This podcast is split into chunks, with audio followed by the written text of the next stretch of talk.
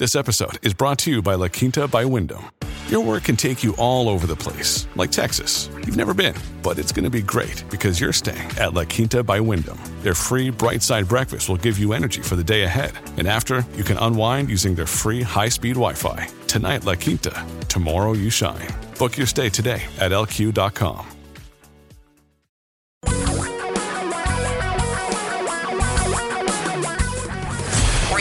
Radio for a really great future. We're talking real money. Oh, that's great. Hey, listen, thank you for being part of our show every week, Talking Real Money. Uh, Tom Cock is here. That's me. Don McDonald has the week off. He is, I believe, attending a wedding of some kind. He's also moving the silver bullet from one side of this great country to the other. So, but he'll be back next week. Uh, for those of you who would rather talk to him, call him next week, but I'm here this week, next hour. And uh, here's the telephone number, eight five five, nine three five, T A L K. That's eight five five, nine three five, eight two five five. Some of you have been waiting a long time, so let's go right to the telephone right at this moment and first talk with Larry. Hi, Larry. How can I help you? Hi. Um, I've uh, yesterday we had a, a meeting at work, and they're giving us four oh one k benefits. And I've never done this before. Um, I do follow your show quite a bit. Uh, I know you're not a fan of the Life Path Index. Um, just trying to figure out what to do here. Yeah, that's a okay. Let's let's unpack that. First of all, I would say woohoo! You're getting the plan, so I'll go ahead and do that anyway. I think that's great. Um, is there any match involved? Uh, they're working on it. They, okay. Uh, A while ago, uh, they weren't doing it, but they were talking uh, in the next couple of months, they will have some sort of percentage figured out, but they don't know what that is yet. Okay. I think that's absolutely terrific. And I, and I am a fan of companies having retirement plans because it's a place at least people can start saving something. So now to go back to your other point that I'm critical of, you know, kind of target date funds, life plan, whatever it is. I'm The, here's it, it. That's at the edges, okay? If you know nothing about any of this and you really don't have any help, I think having a target date fund is fine because it is a way to invest. It is a way to invest money that is pretty close to being matched up with where you're going to need to be in retirement. In other words, what a target date fund does is that when you're twenty-three years old, it's going to put most of your money in stocks, right? Because stocks are riskier and have a high, have had a higher amount of return over time, and a little bit in bonds. And then as you get older and get closer to retirement, it's going to shift that portfolio to more in bonds. A bond is a less risky security, should be, that uh, pays you back some interest, gives you back your principal over time. A stock is nothing like that. So the concept of retirement date or target date funds, I am not opposed to, and generally they're lower expense. Here's the devil in the details. Most target date funds hold the Standard and Poor's five hundred and bonds. There's nothing wrong with that portfolio. It's just that if you've added other things to it, you've made more money and you've actually reduced volatility over time. For example, the Standard and Poor's five hundred is five hundred huge companies in the United States, right? It primarily made up of, even of that, of the ten or twelve of the largest, make up a lot of the index, right? Your Amazons, your Microsofts, G E, I think, is in there, et cetera, et cetera. So you really don't own a lot of other parts of the economy. You don't own small companies. You don't own what we would call value companies, things that are sort of beaten down. You have no international exposure. You're not in emerging markets. You're not in real estate investment trusts, which have had a terrific year as well, up twenty percent. So you're missing out on some other things. But if you just looked at the portfolio of available uh, mutual funds, you said, I have no idea how to pick from these ten funds, I'm not opposed to the target date fund. All that said, we actually have a website, four oh one four one one dot com, where we have reviewed, I think it's about eighty plans now. And you can actually send in your plan, Larry. We'll look at it and tell you, here are the funds we think you should use. If you're being aggressive or if you're being conservative, we build that out and we'll actually show you, four oh one four one one dot com. So I want to be careful that people understand I'm not opposed to target date funds. By the way, our friend Paul Merriman, who will be on in two weeks, He is now advocating that, Larry, that you would use the target date fund, but then you would use some of the money to put in a small cap fund that gives you some exposure to this other part of the market that has been more productive than big companies. A lot of words there. Does that help? It, it does, and they do give us the uh, ability to uh, um, um, allocate money into the uh, the other small. And, give me a name of one of the. Give me the other a name of one of the other funds that would be available to you, just out of curiosity. Um, well, the mid cap blend, growth, and value stocks are all available. Same thing with the small caps. And but who are the who are the people operating the mutual funds that uh, that you could bet that money into?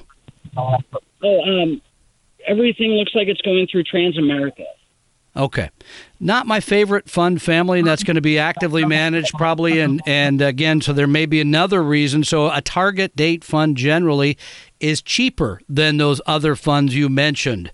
The Transamerica would operate, which is which is an insurance company, would not be, again, my favorite for Uh, construction of a mutual fund portfolio. So there may be another reason. But again, if you wanted our help, our look at it, again, you could go very simply to four oh one four one one dot com, send in the plan, and we'll try to get you some advice there. But if you knew nothing and you want to just put the money in there every two weeks, I have no problem at all using a target date fund in that situation. Thank you for your call, Larry. eight five five, nine three five, T A L K is our telephone number, eight five five, nine three five, eight two five five. Give us a ring, and we'll see if we can give you some answers.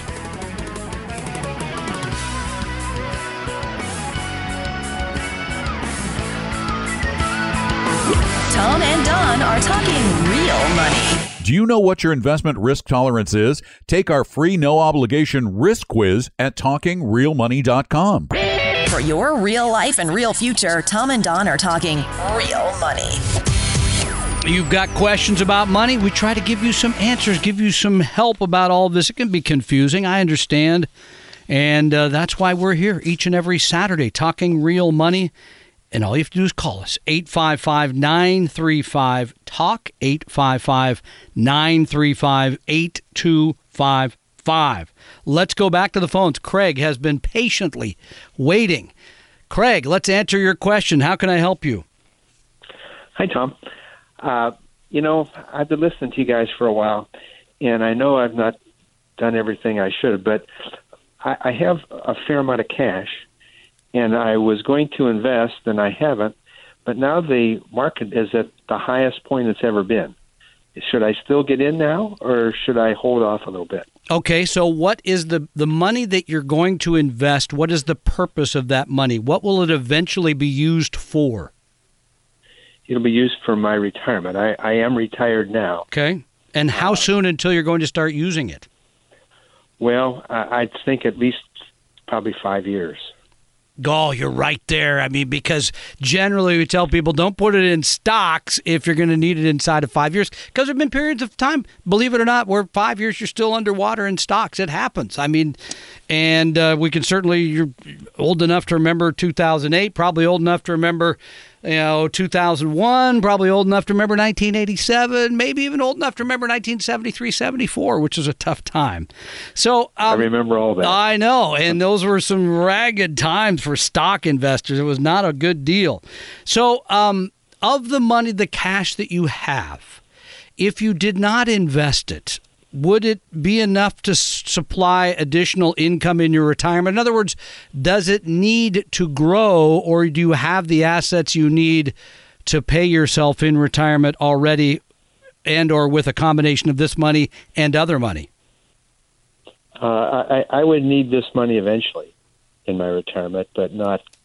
I, I don't need any for, for five years. I, I have some of the money I'm going to leave in, in, in cash that will take care of my needs for at least five years.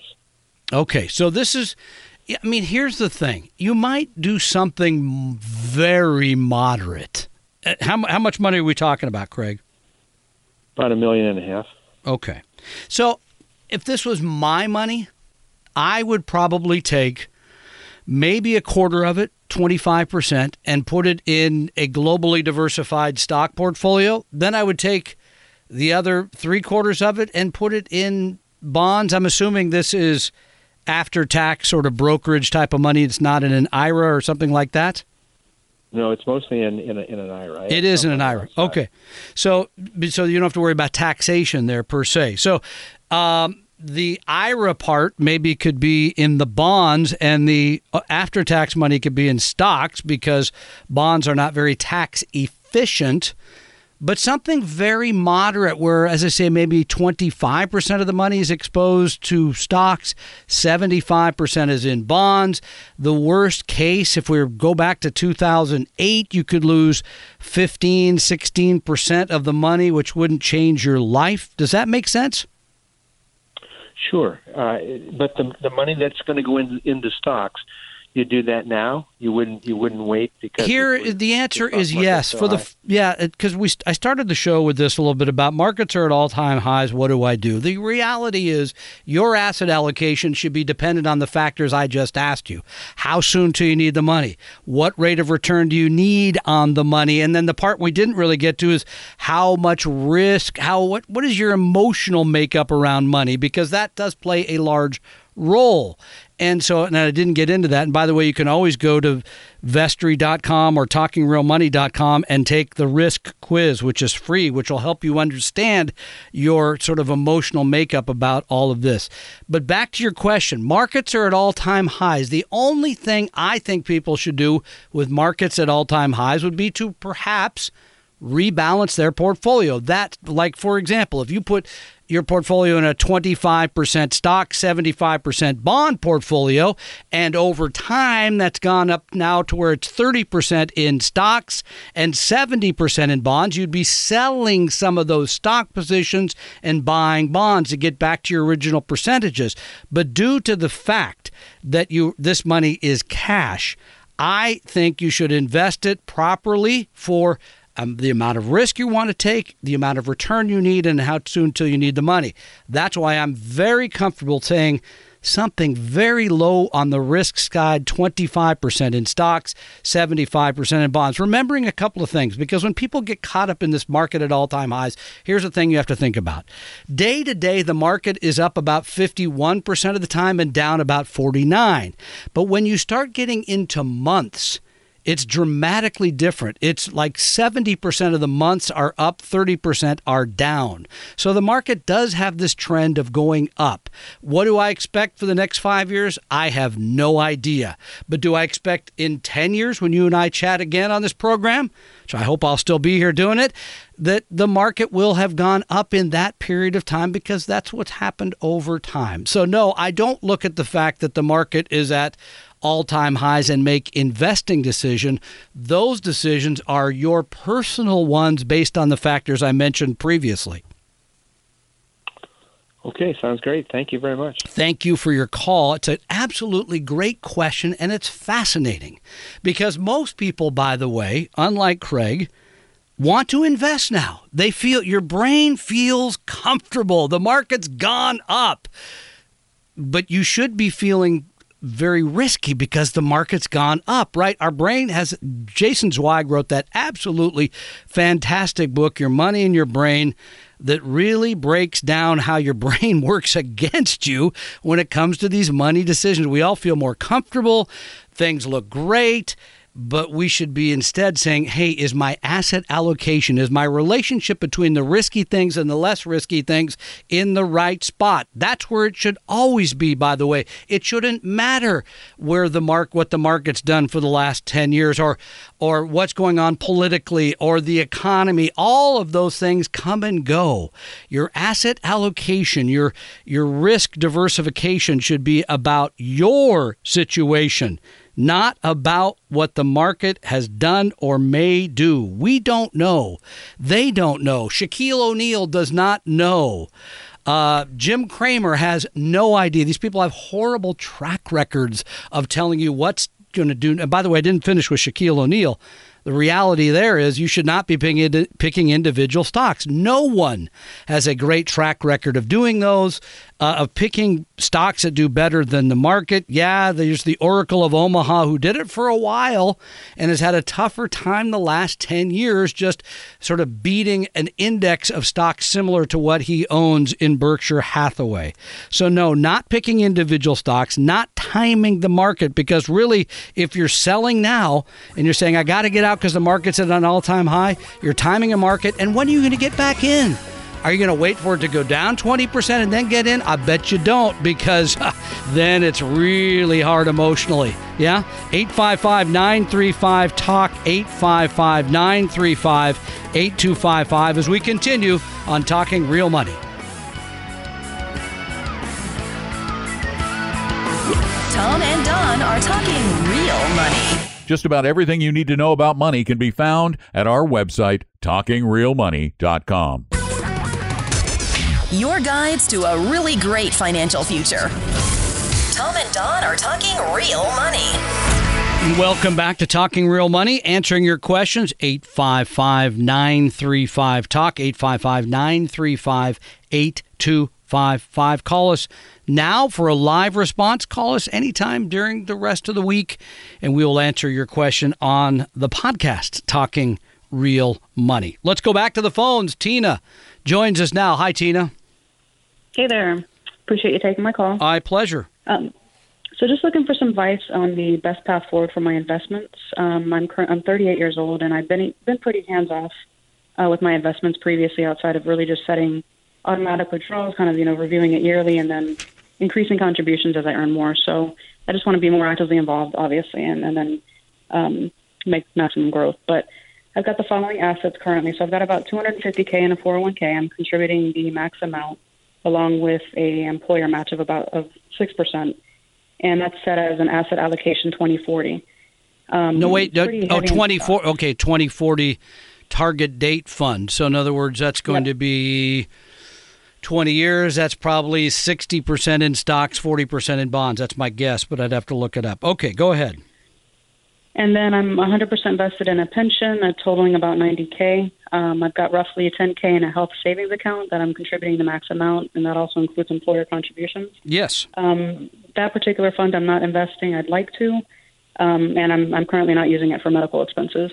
And then lastly, I have about ninety thousand cash in a standard savings account, which I do plan to move into a high-yield online savings account in the very near future. So Um, I think at this point, my thoughts are to just continue maxing the four oh one k and H S A. I'd like to invest the H S A, obviously, and then open an I R A. I was thinking uh, traditional, since I'm in the twenty-four percent tax bracket currently.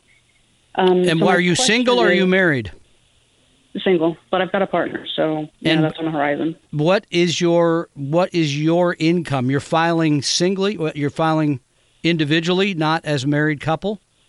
Yes. And what was yes. your in, what is going to be your income in twenty nineteen? Uh, ninety thousand, but then I also get a about a ten to fifteen um, k bonus, ten thousand to fifteen thousand bonus. Okay, because I'm trying to remember the Roth I R A contribution, the limits. Hang on, I'm going to look it up here because I always forget the number. It adjusts. But in other words, the maximum you can. Uh, da, da, da, the maximum you can make and still be allowed to contribute to a Roth, uh, one hundred twenty-two thousand dollars in twenty nineteen. So that would be my first choice to do if you're going to start want to save something additionally, would be to do a Roth I R A for yourself. Okay, so Roth I R A. Correct. And then even though I'm in the twenty-four percent tax bracket, that's not going to be... Uh, it's it's a matter of your overall income. As I said, if it's one hundred twenty-two thousand dollars or less, you can okay. contribute to a Roth. It it starts, it scales out a little bit after that amount and then eventually goes away. So um, I would do that. The H S A, if you're not going to spend it, it will depend on what options they make available in the H S A to invest in. Uh, the ones that I'm... A, so I believe it's a... Uh, mutual fund through Fidelity, yeah. zero minimum, no transaction fees, or then they have like a more independent. I know, but which which fund. funds? I don't know. Outside okay. of just mutual funds. I yeah. have to check into that. And you might want to do something that's balanced there between stocks and bonds, in light of the fact that, again, if the market went the wrong way and then you did need the money, you really wouldn't want to see it go down by fifty percent, which in an all-stock portfolio could happen, right? definitely. Okay. Yeah. So I would do that. And then the other part on the savings. Here's another one, and little little things. I don't know what you're going to get paid on the savings account. I happen to really like the Vanguard short-term investment grade bond fund. It is, let's see, you know, can you hang on a second? We'll come back and finish this. Absolutely. Okay, we'll uh, continue. Yeah, I'll talk a little bit about the investment grade bond fund, uh, which is yielding two point eight two right now. It's a little bit more risk, but we'll, we'll take that up with Tina. Your questions and calls. We still have a great half an hour left here. eight five five, nine three five, T A L K, eight five five, nine three five, eight two five five. Tom and Don are talking real money. It may not be the sexiest website in the world, but it's your one-stop shop for real money information, talking real money dot com.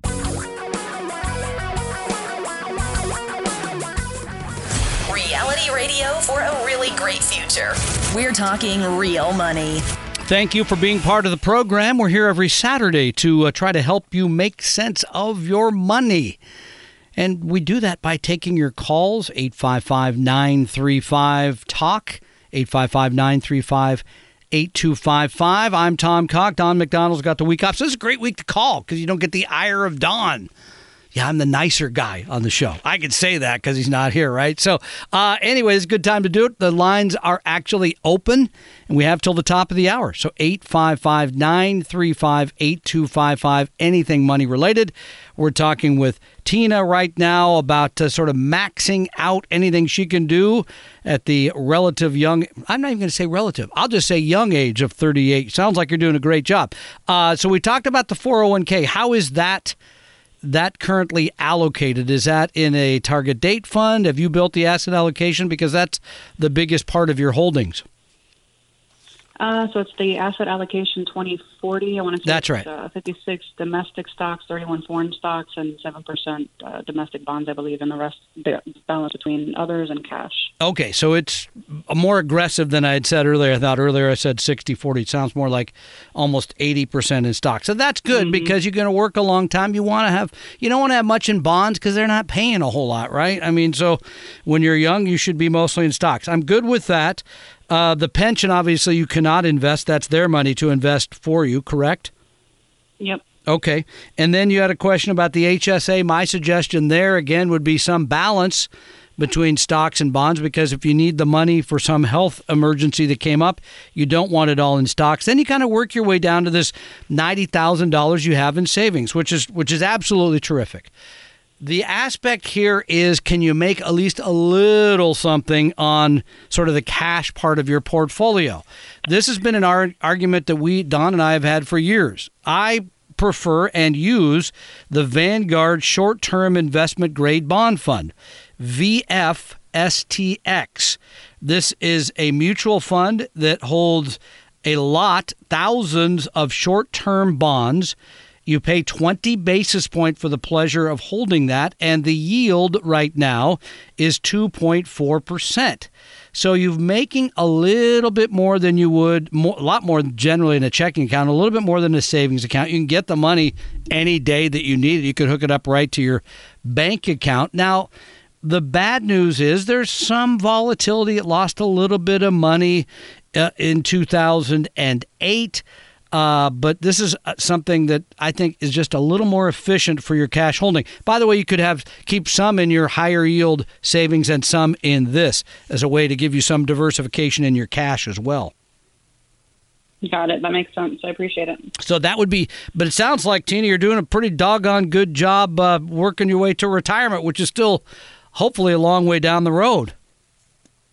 It seems that way. I probably have to start working until I'm ninety or something. No, like no, no, no. Not a saver like you. And I didn't mean it like that. I meant it like engagement. I mean, this is something that comes up when we, at, at a couple we talked to today, and the guy's a very successful attorney, wants to quit in five years.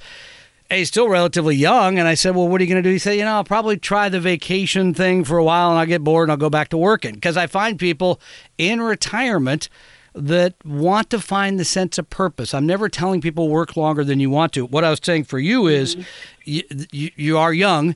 Uh, it, it appears it would be more of a of, of a personal decision than it would be financially because you're being such a great saver for retirement. So congratulations for that.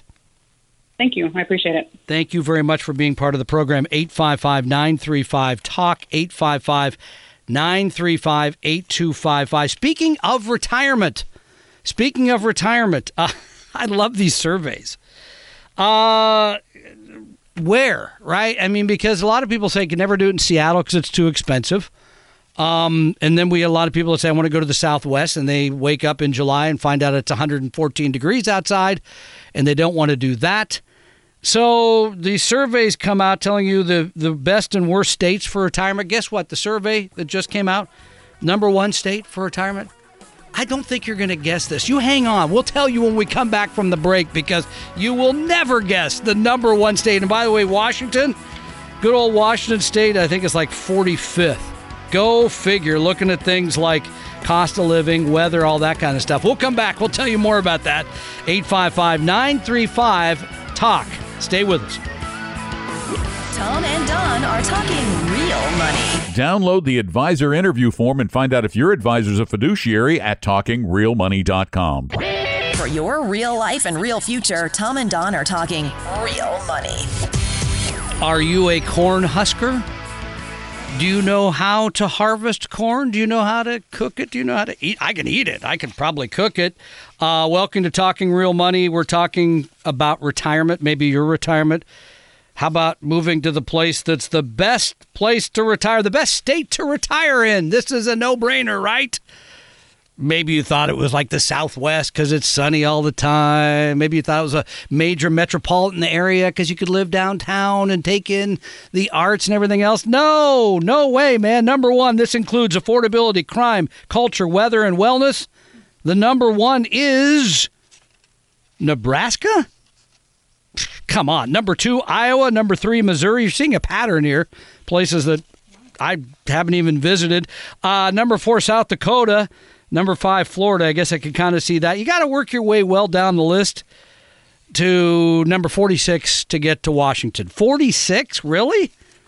Wow. And they give us a thirty-six for weather. I think they're way off the mark there. But take a look at the weather map today and see if you'd rather be anywhere other than Seattle. I'm betting not in these great United States of America, but we'll see. Still got time for your questions and calls, eight five five, nine three five, T A L K. You can tell me why I'm wrong about that, eight five five, nine three five, T A L K. Let's go back to the phones. Lisa joins us here on the program. Hi, Lisa. Hi there. How can I help you? Um, well, I'm curious what your thoughts are, or, you know, what, what what I should be considering about paying off the mortgage with some of the four oh one k money. So taking it out of the for, taking it out of the. First of all, how old are you? Um, I'm fifty-eight. Okay. My husband's sixty-one. He just retired. I'm still working. Okay. Um, it was kind of a thought we we wondered about. And what? How? Tell me about the value of your home, first of all. Um, we think ballpark. It's probably about four hundred, four hundred fifty thousand dollars. Okay. And what do you owe on it? one hundred fifty. At what interest rate? Ooh, I should know that. I don't know. I think it's three, it's low three something. Okay. That's going to be an important part of the equation, but low three something tells us something. So you're thinking of okay. taking out how much uh, of of your husband's four oh one k or your four oh one k? Um, probably both equal. Okay. I would be fifty-nine and a half, you know, next year. Um, so okay. I, I thought equally, but, and but what, whatever the considerations are, okay, we're not and, really sure how to look at this. Yeah. What is your, with your husband in retirement, do you have any idea what your tax rate is? Federal tax mm-hmm. rate? That's yeah. another number because just okay, just stepping back. I, I was trying to get a general feel, but in a general sense, I don't favor this for a variety of reasons. First of all, the the fact that you're paying a little over three percent on the mortgage is very a very low interest rate compared to what you should be trying to make in a four oh one k. Even moderately invested should be trying to make you six or seven percent a year. So comparing those two is one thing. Number two, remember that when the money comes out of the four oh one k, we're going to pay tax on it. At least you wisely have already pointed out you wouldn't take any till fifty-nine and a half, because prior to that, you'd be paying a ten percent penalty on top of whatever income tax rates. We're going to be paying tax on it, right? That's another thing to think about. Um, number three, and here's the part that I think people forget. Once it goes in out of the four oh one k into the house, this is now illiquid. You can't get at that money should your husband have a health issue, should you have other some other need for it, should you need to pay the light bill for retirement. So I generally do not favor this as a strategy. It turns out most of the time in financial planning, it feels great. It just feels good. I'm paying off debt. I owe nothing on my house, or I owe less. It's a feeling thing, not a financial thing. The financial equation generally is do not do it. Okay. But you really want to okay. know, you'd want to know what your tax rate was. You would want to know what the interest rate on the house. And by the way, is this the house you plan to stay in the rest of your lives? Uh, probably not. Okay, that's another reason that I wouldn't do it as well. If you were going to say, I'm going to pay it off, I'm going to live here for the next, hopefully, thirty years, or more, because I know people live into their nineties. My personal goal is ninety, by the way. Then you could say yes, but otherwise I would definitely not be favoring it then, because then you're just turning something that is, again, liquid into an illiquid, a place you can't get the money.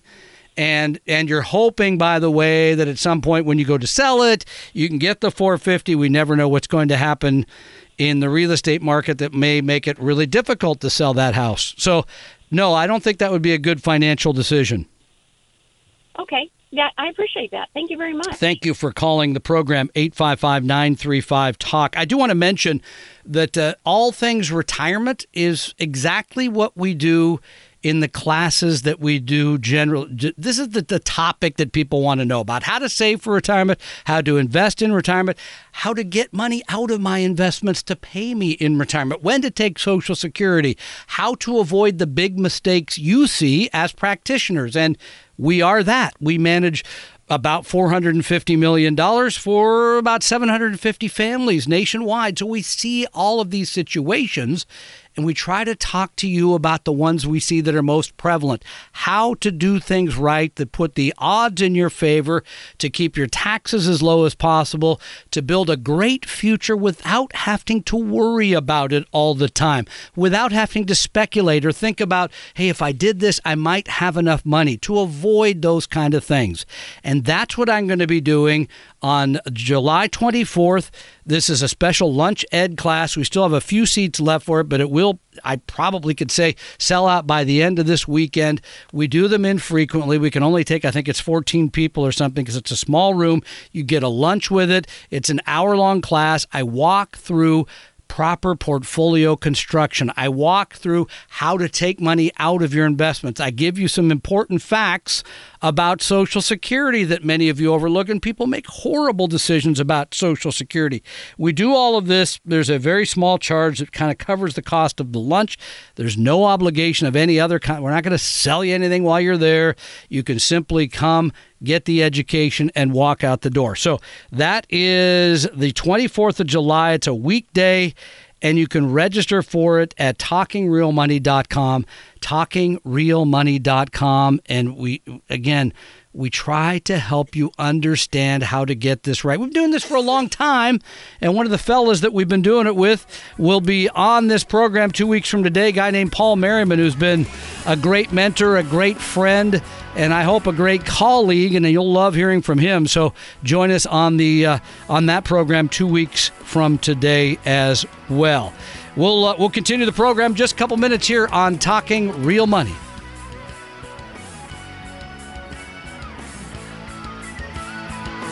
Tom and Don are talking real money. Tom and I believe in helping everybody become a better investor. That's why we offer lots of free knowledge at talking real money dot com. Your guides to a really great financial future.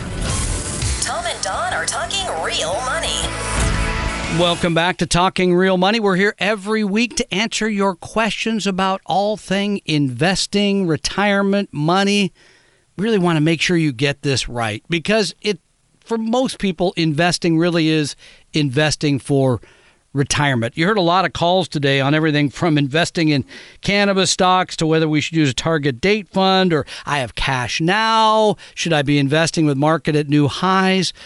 We try to answer those questions relatively quickly here every week on the program, but when we do the classes, like the one I've got coming up on July twenty-fourth, we carefully walk through how to create what we call asset allocation for retirement. That is how using mutual funds to pick the right stock, amount of stocks and bonds in your portfolio, how to build this for wherever you are in your life and for however much money you have or may need.